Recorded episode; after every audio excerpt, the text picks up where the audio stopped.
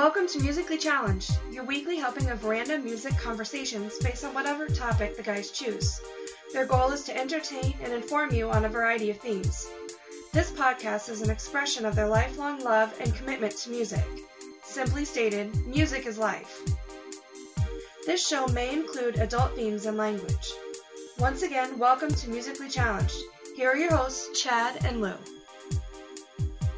Welcome to episode 22 of Musically Challenged, your weekly helping of random music conversations based on pretty much whatever topic we want.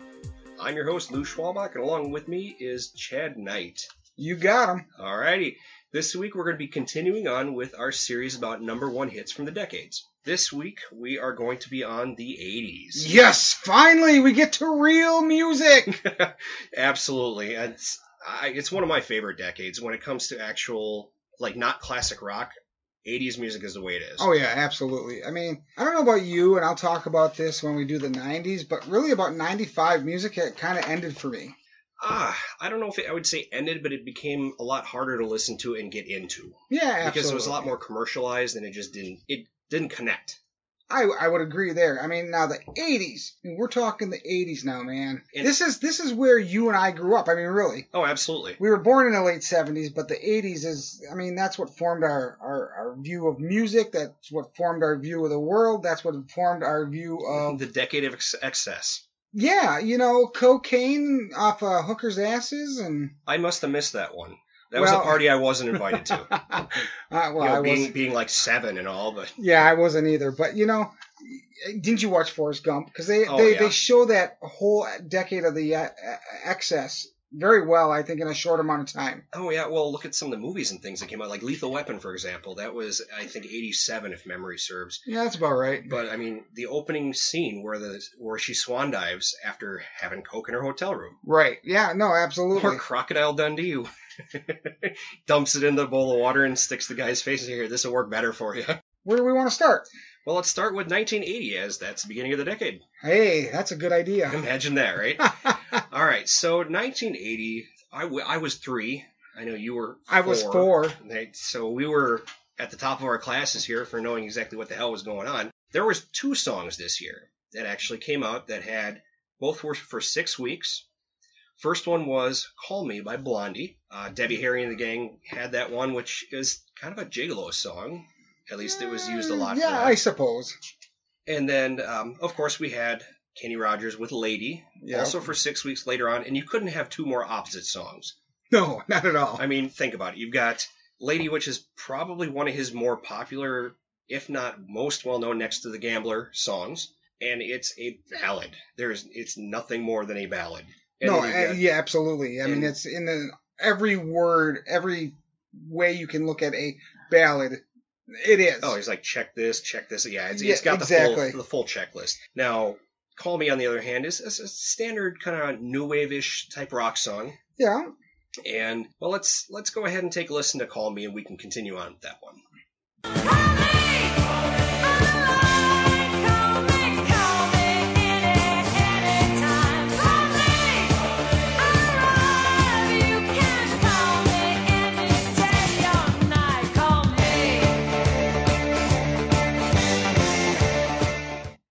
Song, the driving guitars, the melodic voice of, of Debbie Harry, you know, honestly, kind of makes me want to uh, call her. I love the name of the band. I love the look and the music, and in all, it's a total package. Yeah, she's got a really good driving, as you mentioned, a driving voice. I'm not a huge fan of all of their work. There is one song in particular that they do that I turn my radio off if it ever comes on. It just drives me batshit crazy. Are you going to share that song with us? I hate the song "The Tide Is High." Okay. I can't stand that damn song. However, Hard Glass" is actually a great song. Yes, I would agree there as well. You know, I like the song. It's it's you know, she's willing to do anything to have some guy call her. Now I think that might be 80s parlance for, you know, get it on. Oh yeah, But I mean, up to and including, and I always love this line, is she will be an alibi for a lover's lover. okay. I mean, overall, it's a great song. It's a fun song. It is. Like you said, it's about getting a piece of tail, which actually is quite heavy in a lot of the songs we'll talk about in the 80s. Oh yeah. So I don't know. I I really enjoy the song. I'm, I'm a fan. I, I, as again, I'm not a huge fan of all their work, but if I had to pick maybe top two of their songs, this would be probably the top one of the two. Okay, fair enough.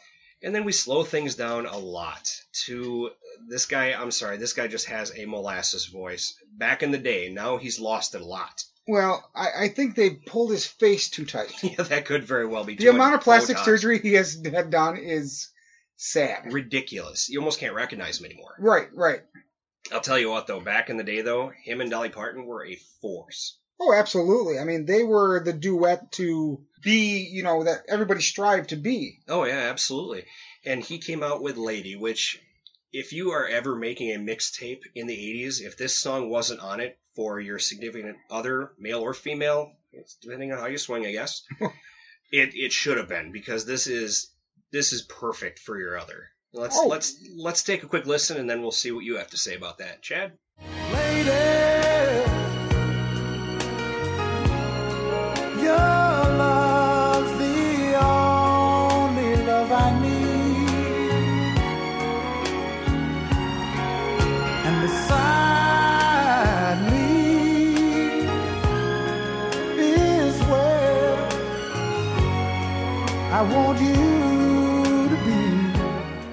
All right, so simply, this is a wonderful and beautifully sung song. I like the way Kenny goes about painting a picture in your mind's eye that shows how much he's in love with this woman.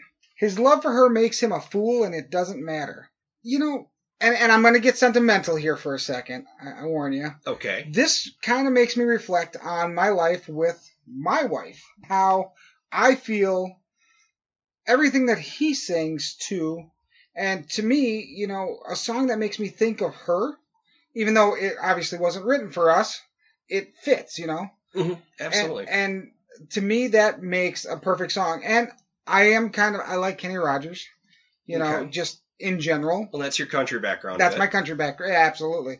I think it's a great song. It's a good. It is a good, a good song. I'm going to actually piggyback off, off yours. I like the song "Lady" for my wife, but it's actually a different version of "Lady." Okay. It's the Styx version with Dennis DeYoung. Same song, just different. Mm, totally different. Oh, okay. I'm, I'm sure you've heard it. Um, I probably like, have. It's when you're with me, I'm smiling. That's the first Oh yeah, yeah. Okay. I mean, DeYoung also has a velvet voice, and it's a shame what happened to him, how he got booted out of the band. But that was a great Styx song. Just like this is a great Kenny Rogers song for your significant other. Again, mixtape worthy all the way. Yeah, absolutely. So we move on to 1981, and I guess I'm jumping on your toes here, but again, we had two songs. We did. We, we had a double shot this time. Um, this time it was nine weeks for each one. So instead of the Sixers, it was nines. We started off with Bette Davis Eyes by Kim Carnes. Kim Carnes had a real smoky, um, like a, a carton a week voice. There- There's no other way to put it. I mean, No, she absolutely. had that kind of, it's not quite a croak, but it was not a crystal clear voice, but it enunciated really well, and it was just a real sultry song. Yeah, it kind of it, it takes you back to the sound that you get out of the 20s with the with the lounge singers and stuff like that. That very Oh, yeah. heavy, you know, breathy, raspy kind of Mhm. sound. And I mean, for this song, it really works. Not a huge Kim Carnes fan overall. I I don't know about you, but I could not tell you a second song she ever did. I could think about it and probably come up with one, but it's going to take me some time. I could Google it too, but I mean, well, yeah. But really, this if you if you know songs and you know the names, this is the first one that comes to your mind because it's the only one I think they probably got radio play. Yeah, most likely. Now she, this song kind of pays homage, like I said, to the 20s and to Bette Davis and a few other women of the time.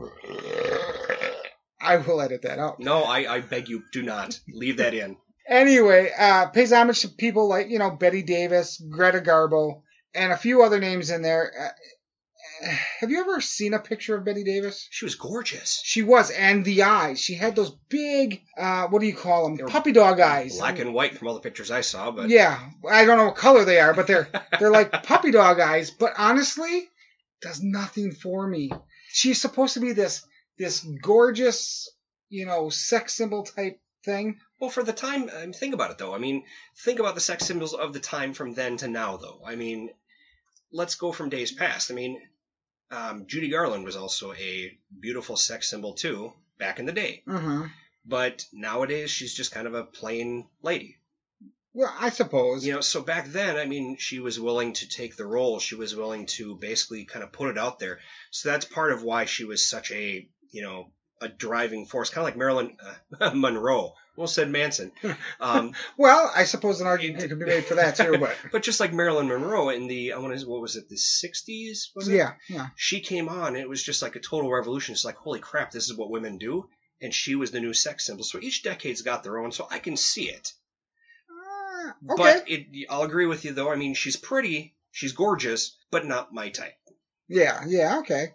So should we should we get into the little clip here? Yeah, sure, why not? All right. She'll expose you when she snows you. Off your feet with the crumbs she throws you. She's ferocious and she knows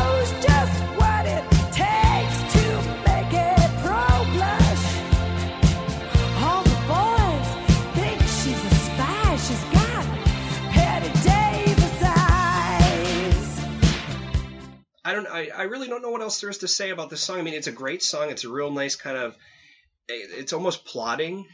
Yeah, and, and the nice thing about the music with the song is instant rec- recognition. Oh yeah. As soon as the first few notes hit, you know what you're listening to. Yep. You know, and, and that's kind of cool too. But yeah, I don't have a whole lot more to say about this one. No, not should really. we should we move on to the next one? Absolutely. The next one's actually one that we've touched on before. In fact, we did it during duets. Yep. And this was "Endless Love" by Diana Ross and Lionel Richie, also for nine weeks. We'll just get the clip out of the way right away.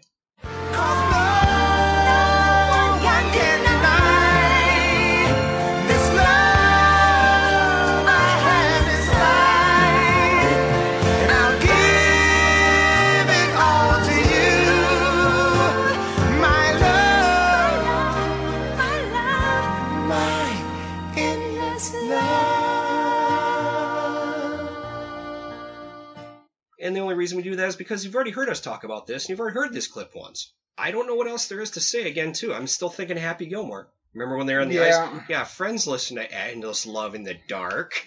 you know, it's it's just a beautiful song about two people in love. That's That's it. it. You, know, and you have Diana Ross, you know, powerhouse vocals, and you have Lionel Richie. The, the again the smooth voice, the Oh, yeah. I'm- You know- I mean, he was a Commodore, for Christ's sakes. right, right. So you know, great song. Eh, eh, There's nothing else to say. yeah, There really isn't. right. So let's go to 1982. Yes, 1982. Hey, look at that. It's a double shot again. I feel a certain sort of pattern coming on here. Yeah, well, our pattern's going to be broken in 83. Yeah, I know, I know. All right, so we've got kind of another set of songs that are kind of against each other. They're not really alike at all. We've got I Love Rock and Roll by Joan Jett and the Blackhearts for seven weeks for starting. You know, I dig this song.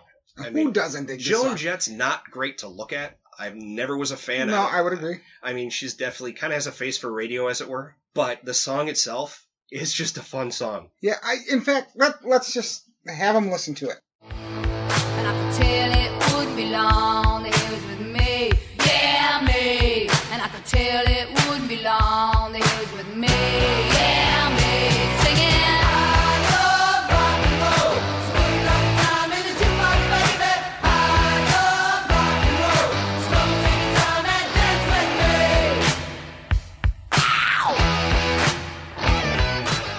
This song opens with growling guitars and a simple backbeat by drums and claps.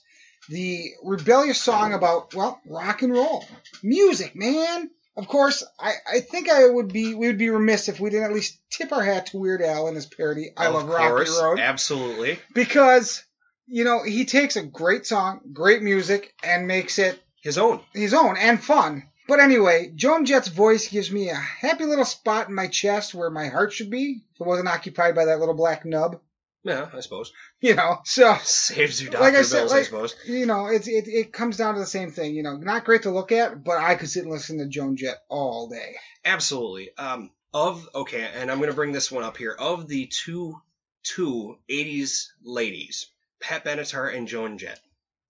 I'm a Pat Benatar person, all the way. Oh. However, Joan Jett pulled it out. I mean, she has this song and a whole bunch of other ones.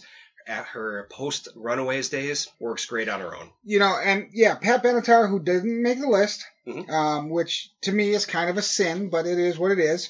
Pat Benatar, yeah, I will take Pat Benatar over Joan Jett any day. So, apparently, on that note, let's move on to our next one. We've got, we're going to slow this one down quite a bit. We've got Ebony and Ivory by Paul McCartney and Stevie Wonder. Another seven weeks. I love Stevie Wonder. We know, we know. You get a, you get Manwood for Stevie Wonder. I wouldn't go that far, and even if I did, he couldn't see it anyways. That's a nice thing about it though, because then he, you know, you're like, I got Manwood for you, Stevie, and he's like, I can't see it, and you're like, guess what? Oh Can you read Braille? Oh my. That's just wrong, but funny. Anyway, Anyways, moving on. This is a really good duet. Kind of a racial harmony one. You know, think about it, and really, if you think about it, and if you don't use the symbolism, they're basically just talking about a damn piano. yeah, exactly. Because both of them play, I believe they both play, or is McCartney just a guitarist? McCartney, I'm not sure actually.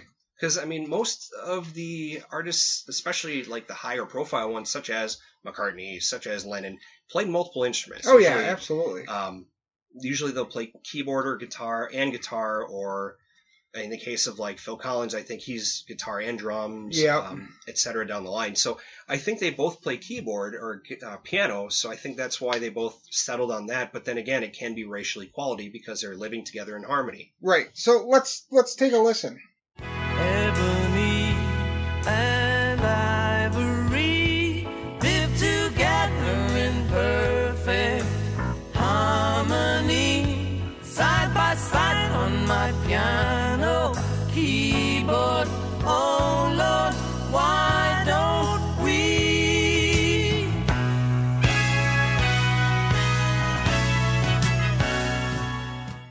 And Ivory is It's a Wonderful Song. The concept and implementation of this music is what we needed back then. A beautifully sung harmonies that can make you tingle and a message of equality in a time when it wasn't the forerunning idea of the day. Not so much, no. You have Stevie Wonder, you know, the genius behind the words, and Paul McCartney, the vocals from heaven. Paul McCartney has got a voice. Speaking of having wood for somebody, Yeah, well, possibly.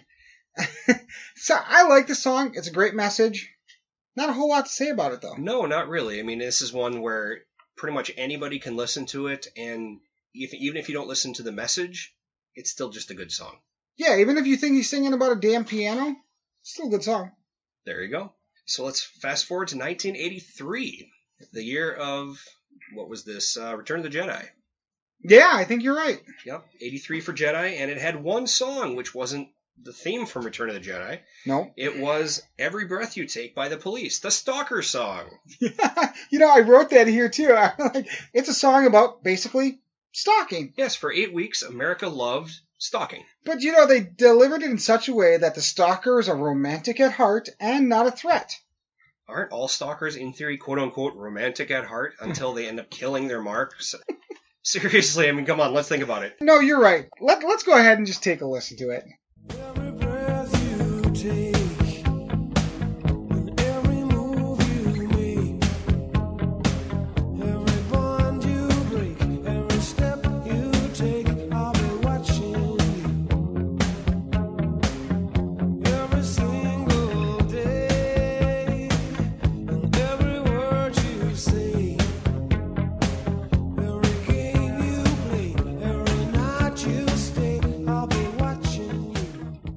Now, Sting's got one of those voices. Um, as anyone who knows music knows, Sting is the driving force behind the police, along with Stewart Co- Copeland. Right. Now, did you did you happen to watch this video when you were getting ready for this? I didn't watch the video. I know I've seen it from way back in the day. Sting does his very best to look like Mick Jagger with feathered hair. Oh no, are you kidding me? No, no. Do you remember feathered hair? I had feathered hair. Oh, you poor bastard. Dude, I had a mullet back in the day. I'm, I'm proud to say. I had a mullet too, but I never did the feathered hair because I had one side that wouldn't feather. I did because I had the center part right down the middle and tried to do that MacGyver thing because MacGyver was the fucking Okay. man. Yeah, yeah. No, I had the I had the mullet, but I had a I had like an eight inch spike fro on top. Oh, nice. Sometime I'll have to pull out a picture and show you because it is amazingly awful. It's too bad we're past it because I think as an April Fools we could have changed our profile picture to that on Facebook. I I was in high school maybe, so That's about where mine was yeah, yeah. because it was the thing. But, But anyway- moving on. Yeah, anyway, moving on. Back to Sting and the boys. It just, you know, it, it was a great fun song about stalking. if I, I don't know if I would use that word. I mean, it was it was it was a romantic song if you don't think about it. If you think if you just listen to, you know, I'll be watching you, you know, I'm I'm everything you do, I'm, it's, I'm thinking about you and so on and so forth. If you don't really think too deeply into it, yeah, it's got a good vocal tone to it. It sounds like it's a real nice, you know, But then he's like, mix- every move you break, every breath you take, it's like, Jesus Christ, man. You know what though? Can you imagine some like one of those like death metal bands doing that one? That would be the creepiest damn thing ever. But worth it. Absolutely. you know, like, imagine Lemmy doing that. Oh, yeah. That would have been cool as shit. That would have been cool as shit. Yeah, I gotta agree with you there. All right, now we're gonna be moving to 1984. And this is back to Back to a twofer. So we're gonna start with one of your favorite artists, and that's gonna be Prince with When Doves Cry. yeah. for five weeks. I've never been a huge fan of the purple one. However, I'm going to give credit where credit's due. He is, he was verbiage. he was a great artist. I mean, he was excellent on guitar. Should he been inducted into the Rock and Roll Hall of Fame before other rock artists? Not sure if I agree with that, but he was still a great artist. Okay. I mean, you know, we've come to the point in, in this show where we each have our opinions, and even when you're wrong, I'm gonna be okay with it. Oh, I know you're going to be wrong about my 1984 pick, so Actually, probably not, we'll see. because you got to remember Who was the lead singer? who was the That's lead right. singer. All right, well, let's do our clip for this one, and then we'll continue on.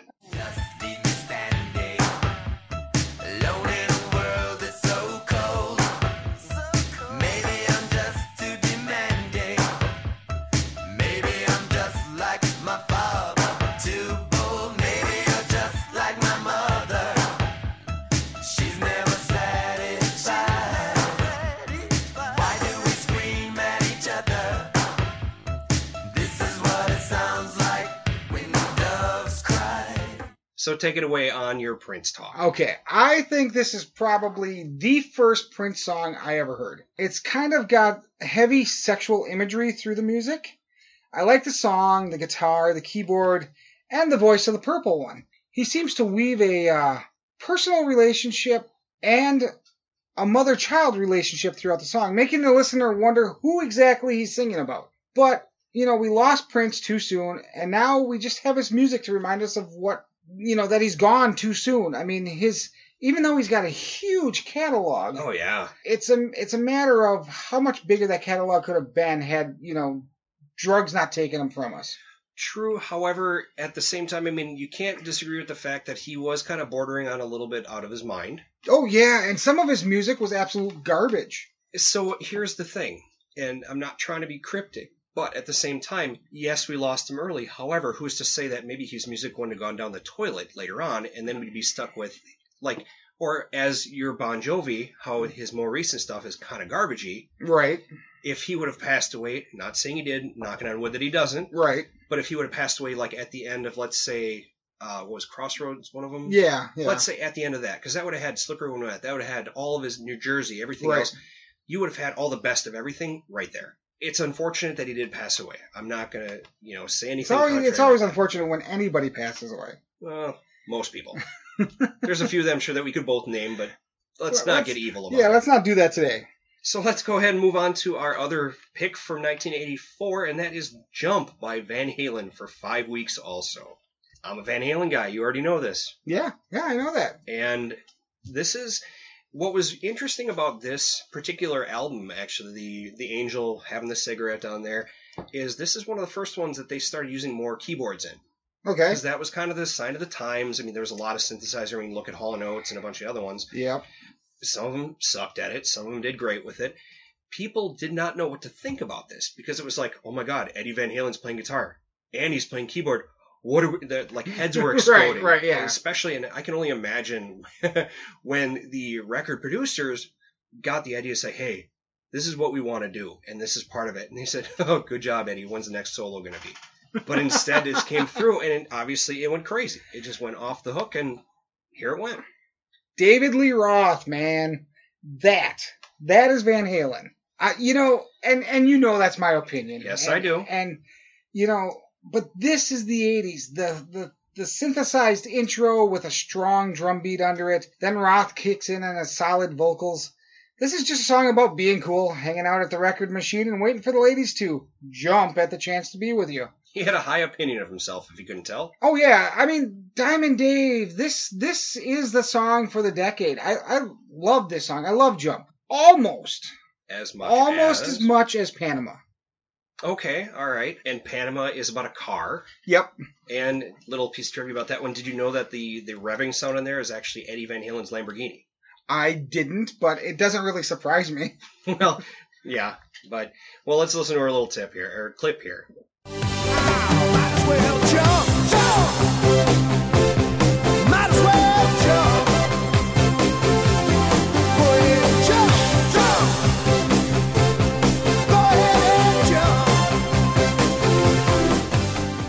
Just the tip, huh? Just the clip. Yeah, I was waiting for something like that. so you tell us what what what are your thoughts on this song? I've I've always been a Van Halen fan. My uncle Carl got me into Van Halen. In fact, he got me into Van Halen one, Running with the Devil. Uh, you really got me Eruption, Atomic Punk, etc. Down the line.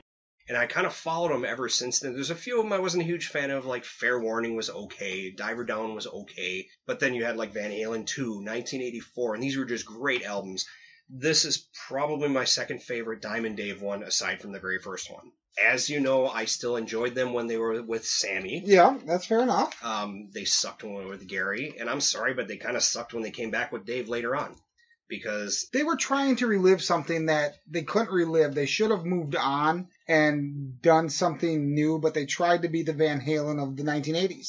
right, and it just, yeah, well, even the Van Halen of the 90s. Because the Van Halen of the 90s, even though it was Sammy, was still Van Halen rock. Right. Yeah. and they needed to evolve and they didn't and that's kind of where they're at right now whereas the other people in the band like michael anthony and sammy hagar who have evolved are doing great and and dave when he went on his solo stuff Wasn't bad. wasn't bad uh, skyscraper was a good album the video for it was amazing actually so let's go ahead and move on to 1985 we've got uh, let's see oh look it's a twofer again we got like a virgin for four weeks Okay. and of course, that was by the immaculate one, Madonna, Absolutely. back when she was good looking.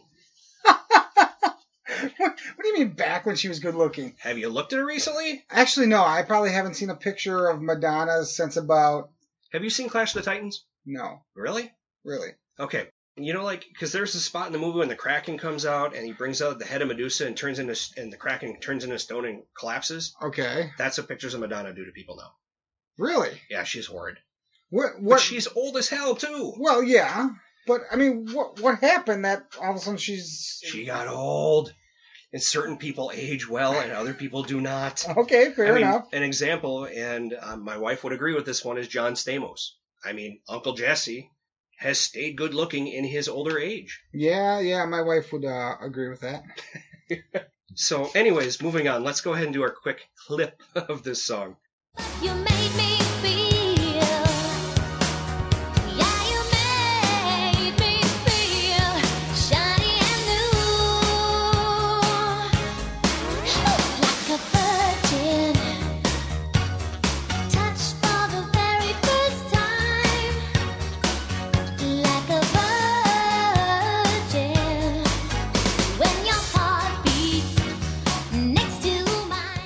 Madonna. You know, growing up, that was that was our Marilyn Monroe. Oh, it was. And I got two words for you high roller. They play Madonna all over the Yes. place there. yes, but you know, I mean, and she had music that was edgy. Mhm. It was It was perfect pop. yeah, it was perfect pop. It was edgy. It was it was sexually charged more times than not. It was, but at the same time, it got away with it because, again, the decade of excess, and because it wasn't 100% like in your face. It wasn't overt. right. You had to know what she was talking about. I mean, like this one, it's pretty straightforward. I mean, Right. like- and the and the other ones, it's just like, oh, oh, oh, I see what you were doing there. and really, to get the full effect of most songs, you had to see the video that went with it. hmm And the videos, I mean, they played late at night on MTV. Oh yeah. You know, they weren't they weren't daytime fare. No, not at all. That was that was reserved for uh, Duran Duran. Right, right. But you know, I was always a big Madonna fan. Great voice. Back in the day, she was sexy as hell. Okay, gotta ask you then. Of the Madonnas, because I mean, there's every video has a different look. Of course, this one had. Blonde Ambition. I'm trying to think which one was this one here. Girl, uh, Diamonds. Um, The Marilyn Monroe one. yeah, the Marilyn Monroe look. I- The Material Girl one was. Yeah, Okay. yeah. All right. I liked that one. I'm sorry, but like the black lace with the jelly bracelets and everything, just something about that was just like, huh. That's because you're you're an adult and jelly bracelets are just weird. Well, back then they were awesome. Everybody had them. I never understood that fad. I didn't understand it was happening. Well, fine. Every woman had them. I didn't wear that shit. Well, no, no, I, I get what you're saying, but I didn't understand the fad then. I don't understand it now that it's back and everybody's got a freaking jelly bracelet for this this you know ribbon and that ribbon and wear your yellow you know Lance Oh, Armstrong okay. lost his testicles thing and Yeah, okay, I know what you're talking about then. I have to say this, and regarding that look though, if you've obviously seen Wedding Singer, oh yeah yeah yeah. when Christine Taylor did the Madonna look for when they went on that date, oh, delightful. But it doesn't need the, the the bracelets don't make a difference one way or the other. It serves no purpose, but then again, neither does when they have like the metal bangles on their damn arms either. All it does is sound like you're wearing a pair of damn spurs. They move around. It's like ching ching ching ching. Are you trying to block fucking bullets or what? Well, you know, with with the fact that you know Wonder Woman just came out recently, maybe Perhaps. Although the Wonder Woman back then was Lynda Carter. also fine, very very fine.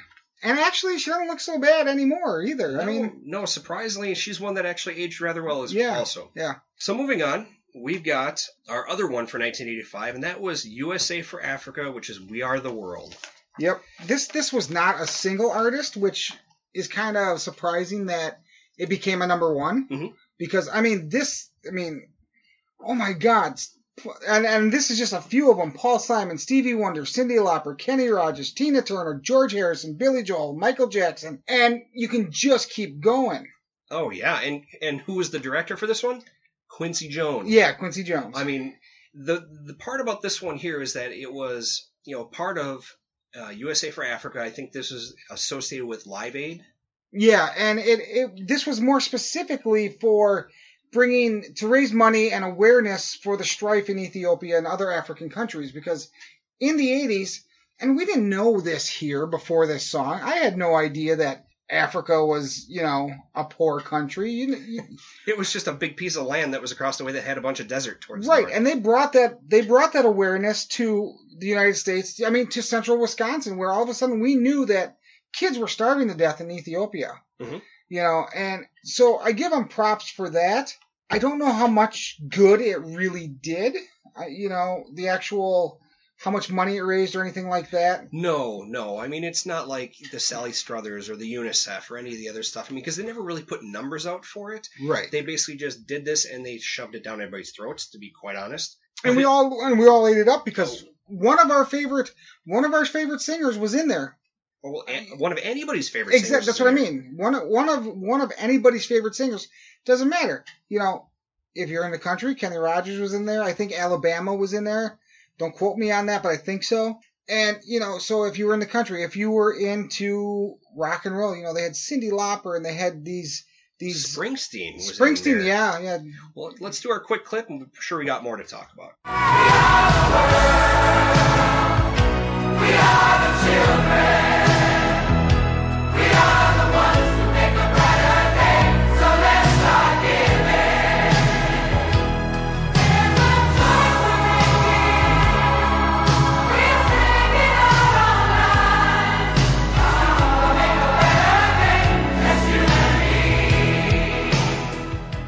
So one thing I found interesting when I looked it up here too is the USA for Africa. USA actually was for United Support of Artists. Oh, really? Yeah, I thought it was just like USA is in the United States, but and upon looking at this, I'm like, interesting. But It's- you know, it makes sense that it's not USA because there were singers that I'm sure were Canadian or Oh yeah, you know. in fact, and let's see. I think. Steve Winwood was in it, and I think he's Canadian. I think so. Um, Lionel Richie and Michael Jackson wrote it, and again, it was Quincy Jones. So of course we had just three powerhouse peoples right well, you there. knew it was gold right there. Well, yeah, and of course Michael Jackson had some of the best solo stuff because you know he wrote it. right, and this is of course during his Gold Glove era or the uh, the The sparkly the glove. sparkly glove. But just looking at the other ones, of course, there's other people that are in there. That people are like, well, why is this person there? Like Dan Aykroyd was in it. Yeah. He was part of the Blues Brothers, man. I mean, Oh yeah, absolutely. Now you want to hear something funny? Uh, uh, not really connected to this, but kind of connected to this. Mhm. So you you've now met my little brother. saw him today actually. Oh, did you? Yeah, when we were out and about uh, picking up a prescription. Okay, so when we were when we were kids, he was huge into Michael Jackson.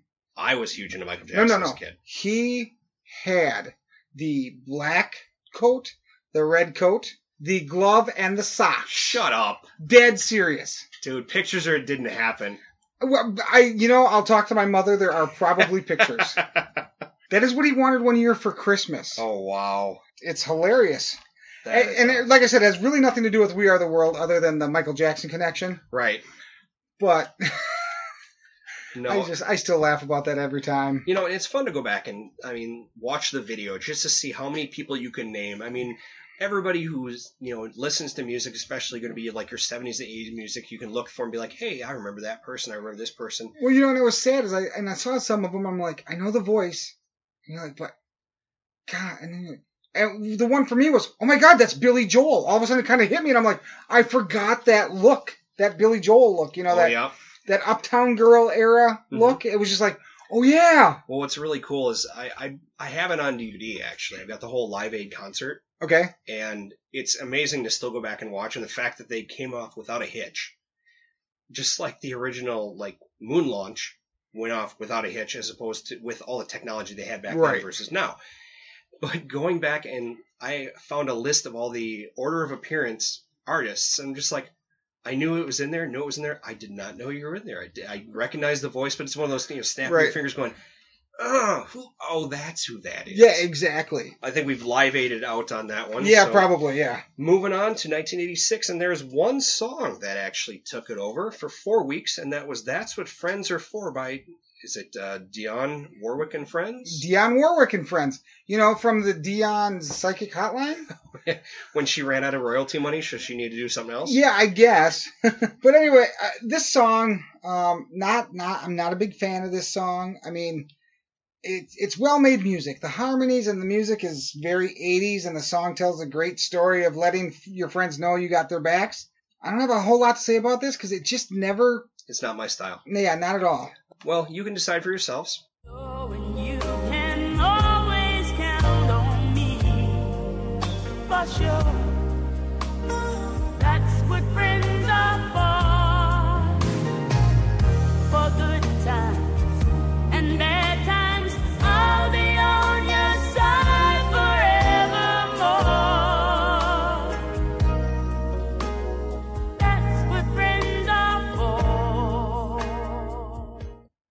really wasn't a fan. I mean, I heard it on the radio, but this is more of one of those soft rock, soft pop things, and that really wasn't my style of music. I was more the new wave type. So it's it's got a good message. It's a good song for what it's worth. I think we can move on. I'm I'm right there with you. All right, so we're gonna move to 1987, and this one I can already see you, you know, rubbing your hands together and everything else. We've got a little bit of Bon Jovi living on a prayer for four weeks, and I'm surprised it was only for four weeks. I am too, honestly. When I read that at first, I was like, really? Only four weeks? And also, what surprised me is that's the only number one they had. Really? Yeah. There was, I mean, if you look through the list, there was no other number ones, none in the 90s either. So I was, I was really kind of shocked by that. But, you know, Living on a Prayer, big hair, big guitar songs, drum beat, uh, in the back that just makes your feet kind of start and your arms in the air, raised in defiance. Living on a Prayer is a song about two people in love and realizing that it is all they need. Everything else is okay, but love is needed above all. Now, I'm a huge Bon Jovi fan, if you can't tell by my voice. No way. Yeah, and it probably seeps through into what I'm saying here, but damn! This is awesome music that stands the test of time. And that's one thing you can say about early Bon Jovi, at least, is you can listen to it today and it's just as good. Yeah, oh, I'll agree. Uh, although this isn't my favorite Bon Jovi song. Okay, well, let's let's let them hear it first, and then you can have your say.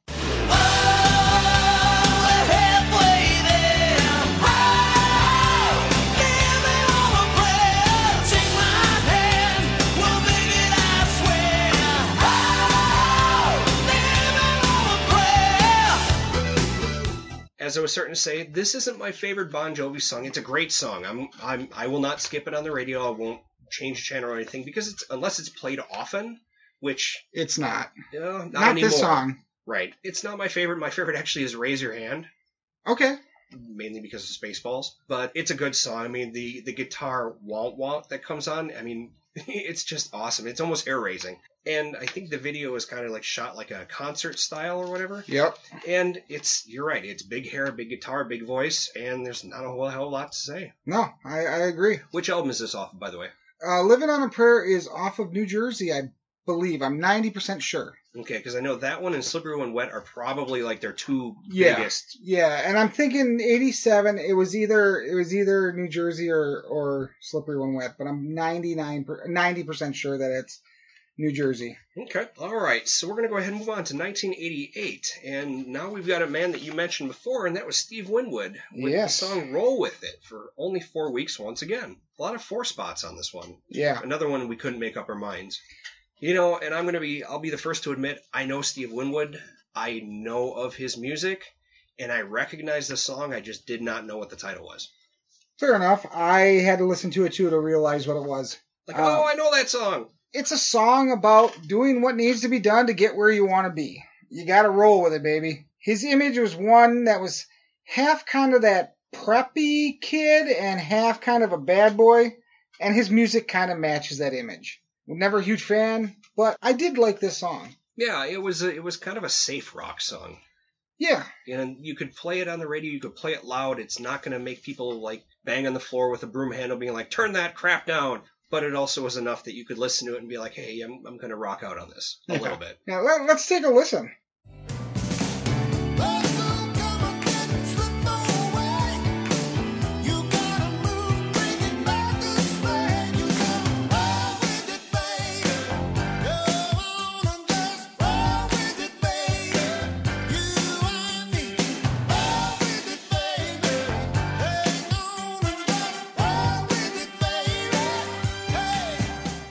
So you know when this song starts, the horns start in, and you know what's coming.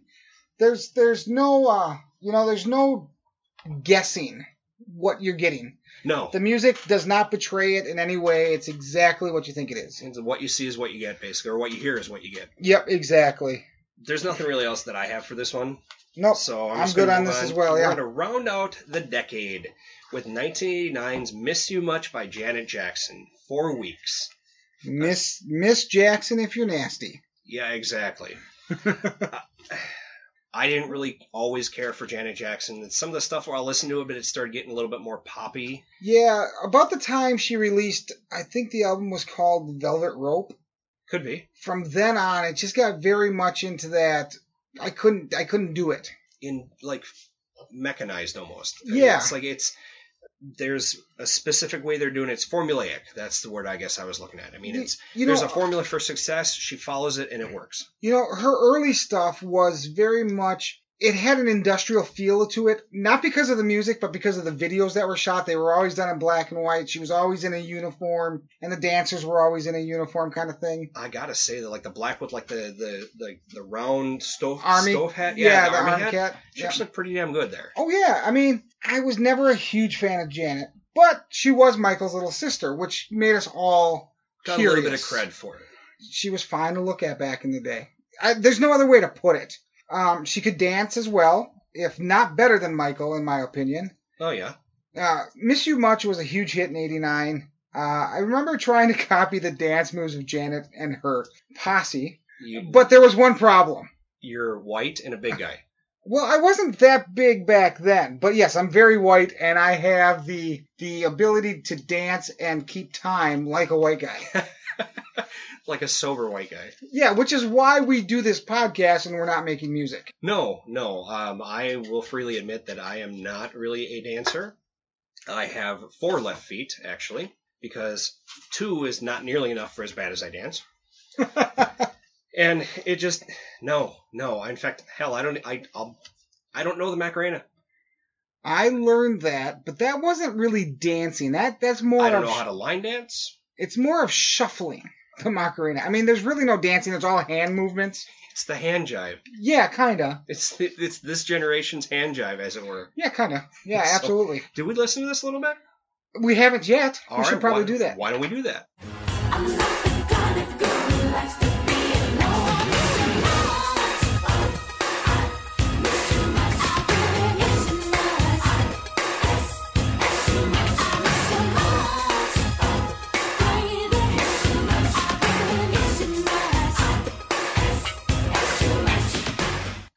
pretty much talked everything about this one. I mean, it's it, it's a decent pop song. It's again, I don't do messages. Didn't really care. It was just fun to listen to in the background.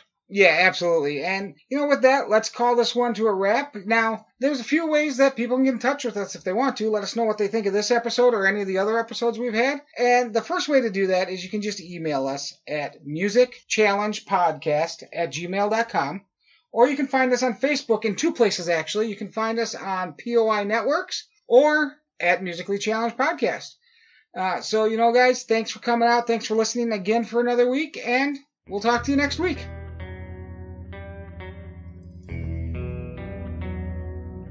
You have been listening to a program from the Point of Insanity Network.